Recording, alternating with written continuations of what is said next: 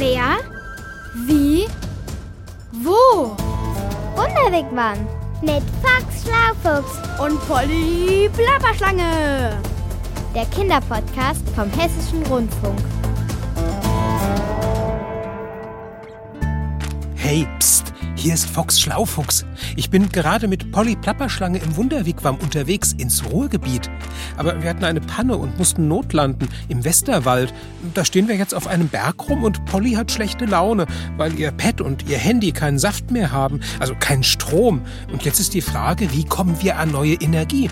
Und das Problem müssen wir schnell lösen, am besten umweltfreundlich. Komm mit! So, noch ein bisschen Öl an die Kette. Ha, die läuft jetzt wieder wie geschmiert.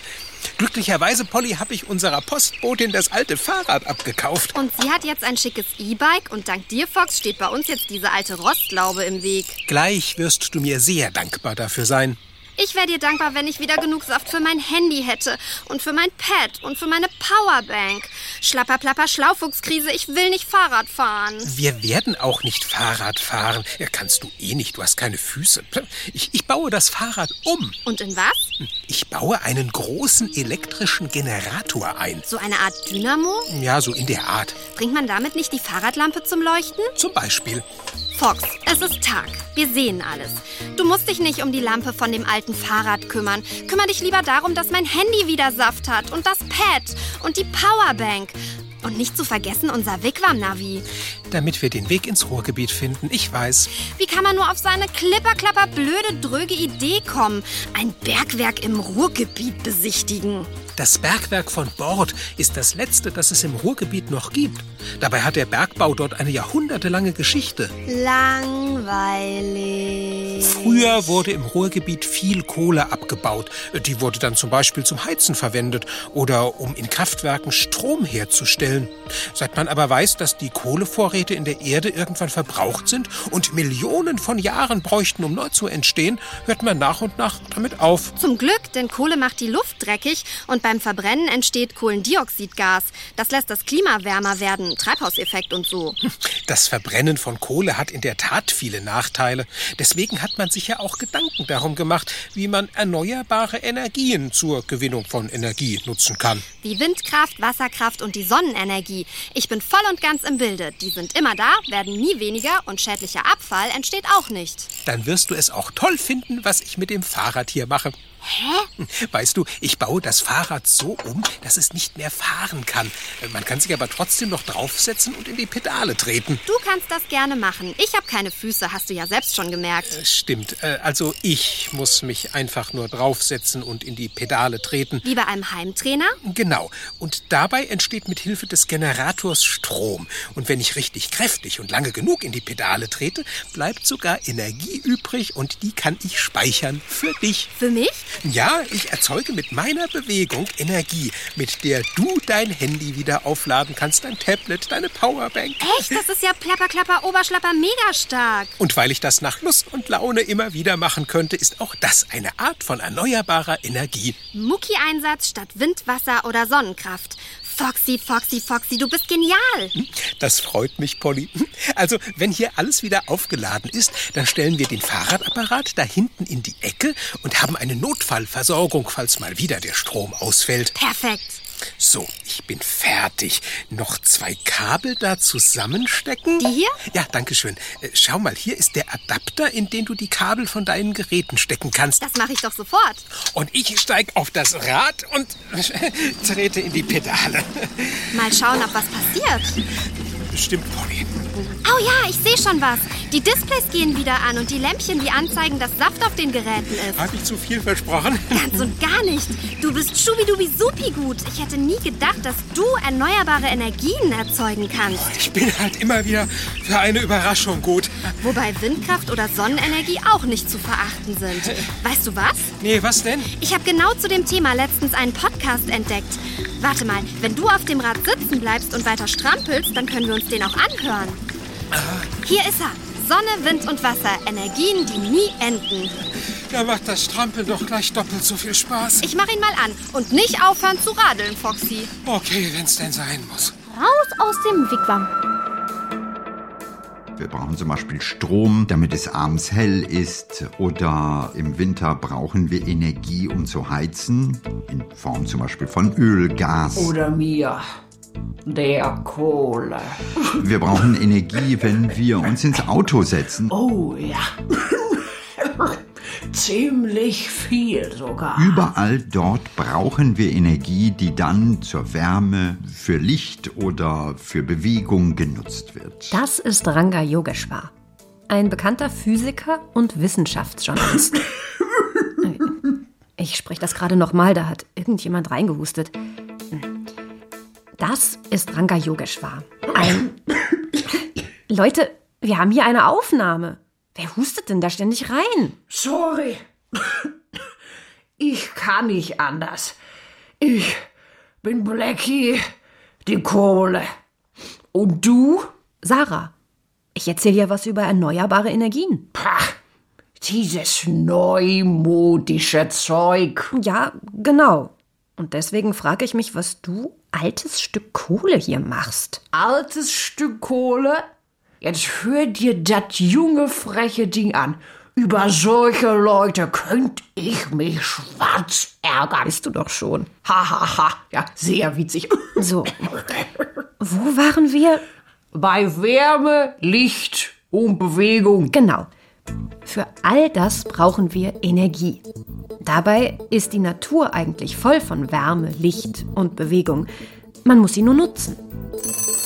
Aufgewacht und mitgedacht. Also Windräder werden durch Wind betrieben und die geben Energie.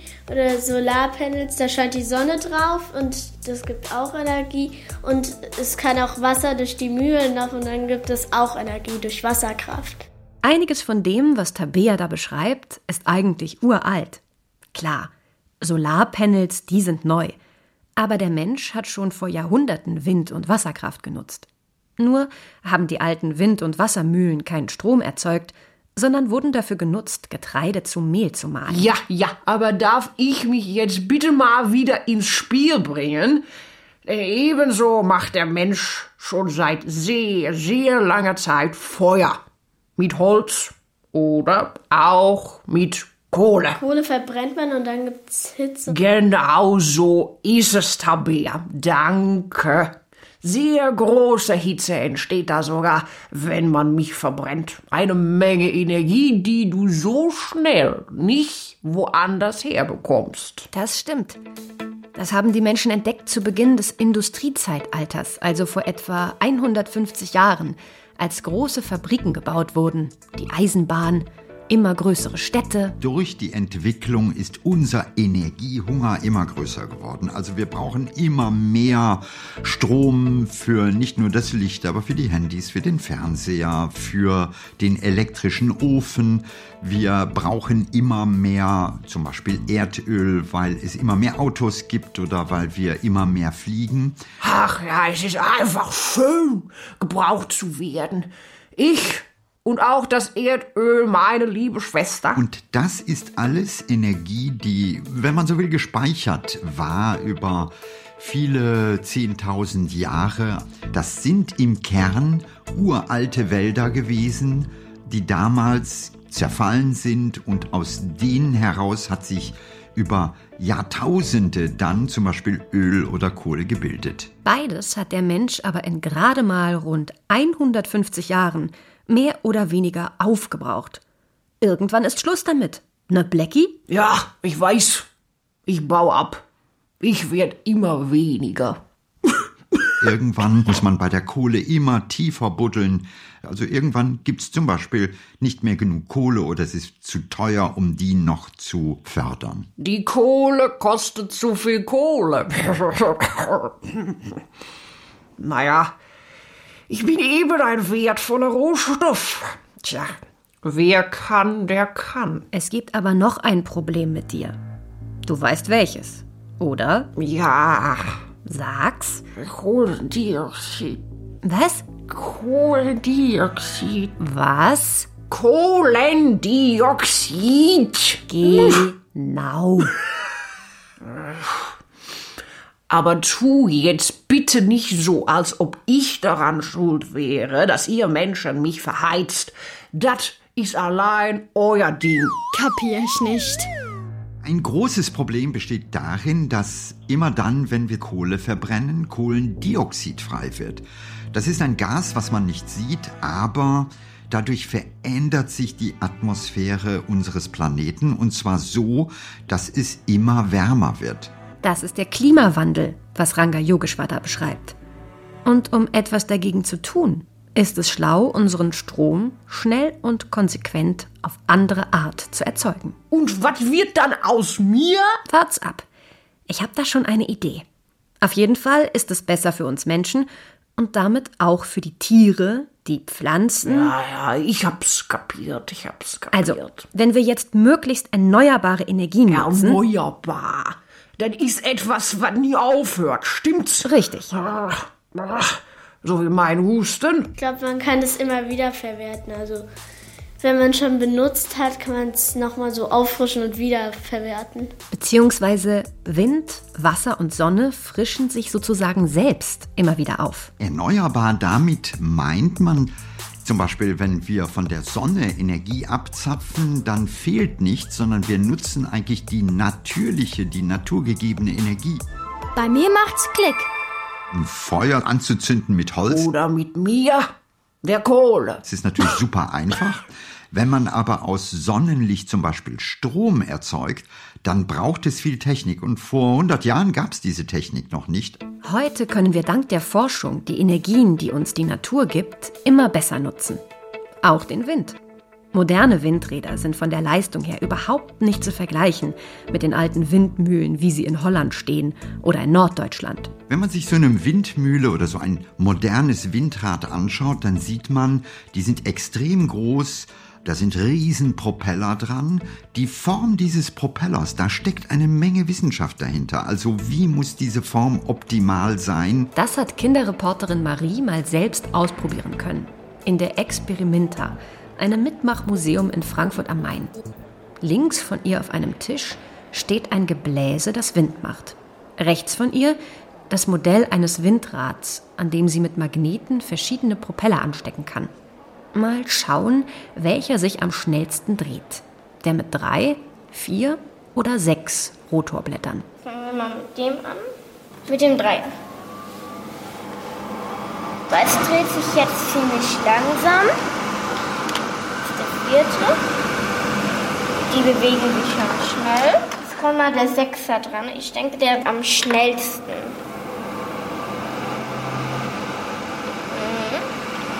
Der Sechster dreht sich auf jeden Fall am schnellsten. Das kann man auch nicht so gut stoppen mit dem Finger.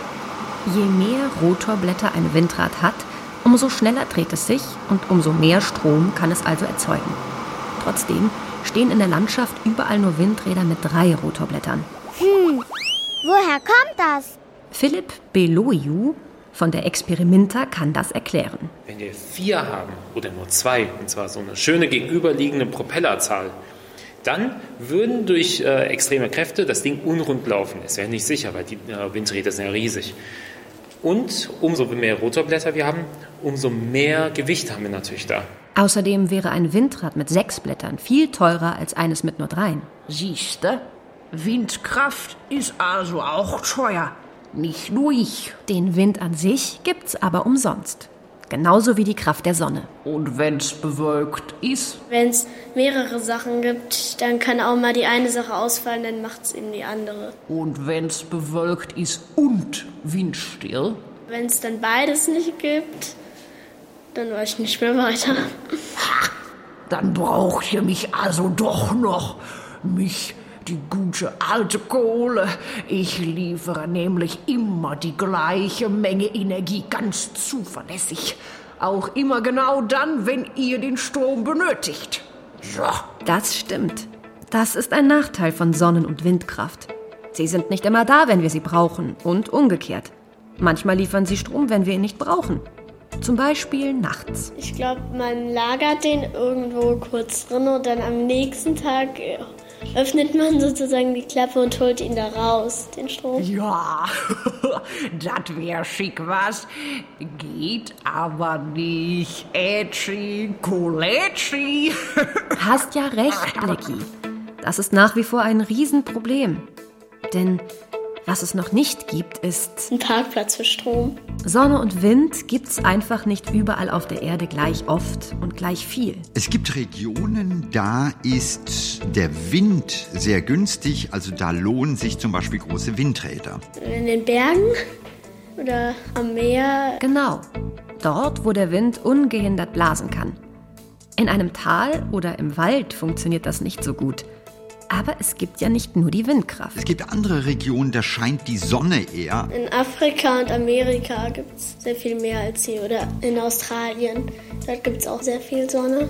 Da könnten sehr viele Solarpanels stehen. Also wichtig bei den Erneuerbaren ist, dass es nicht sozusagen eine Lösung gibt, die überall passt, sondern dass man ganz regional gucken muss, was dort am optimalsten ist. Von da aus bis nach Deutschland Kabel zu verlegen, ist ein bisschen weit. Allerdings.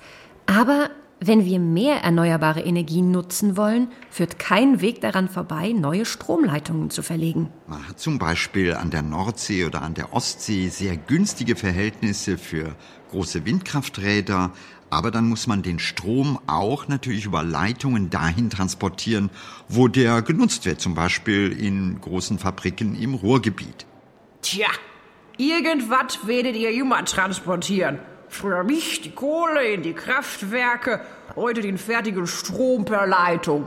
Und das macht's auch so schwer, dass man die ganze Art, wie Energie, wie Energieversorgung, wie die Stromleitungen sind, neu denken muss. Apropos neu denken. Was wird denn jetzt aus mir?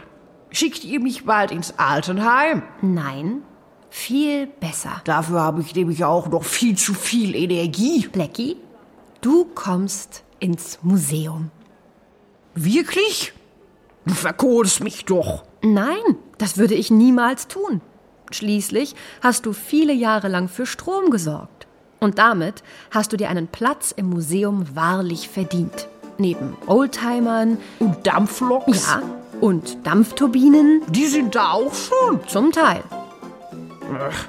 Krieg ich dann eine eigene Vitrine, Bestimmt. in der mich alle bewundern können? Aber dann bitte nicht mehr so viel husten, sonst reißt noch die Scheibe. Ich gebe mein Bestes. Wie immer. Rein in den Wigwam. Spannend, was? Weißt du, Fox, ich suche gleich mal den Namen von dem Autor heraus und schreibe dem. Wenn er den Podcast nochmal aktualisieren will, dann soll er unbedingt den Fox Schlaufuchs Fahrradenergieerzeuger berücksichtigen. Hihi. Ich glaube, mit dem habe ich jetzt sogar so viel Strom erzeugt, dass wir unsere Reise fortsetzen können. Unsere Reise ins Kohlebergwerk von Bord im Ruhrgebiet. Äh, fast, ja, ja. Das hast du vorhin selbst gesagt. ich habe nur von einem Bergwerk gesprochen. Ehrlich gesagt, wird in Bord gar keine Kohle abgebaut. Was denn sonst? Salz, aber es ist halt das einzige Bergwerk im Ruhrgebiet, in dem noch gearbeitet wird. Ha, und da wolltest du mich also hinlocken. Na dann mal Glück auf, so sagt man doch unter Bergleuten, oder? Ganz genau. Und wenn du magst, Polly, Ja, was? Dann schau doch unterwegs mal auf deinem Handy nach, ob wir nicht auch ein Windrad oder ein paar Solarpaneele für den Wunderwigwam bekommen. Wofür das denn? Naja, wenn bei uns mal wieder der Strom ausgeht. Aber dafür haben wir jetzt doch das umgebaute Fahrrad von unserer Postbotin, den Fox Schlaufuchs Fahrradenergieerzeuger. Ja, schon, aber so viel Strampeln, das ist schon ziemlich anstrengend. Du bist manchmal so eine faule Socke, Fox. Och, Menno. Gut, ich schau nach. Prima.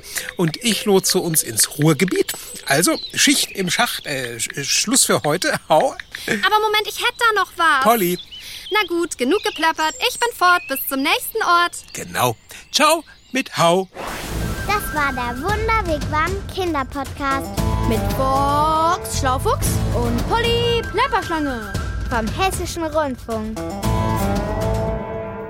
Diesmal von Uli Höhmann. Du musst wohl immer das letzte Wort haben, Polly. Schlapperplapper, du sagst es, Foxy. Ciao.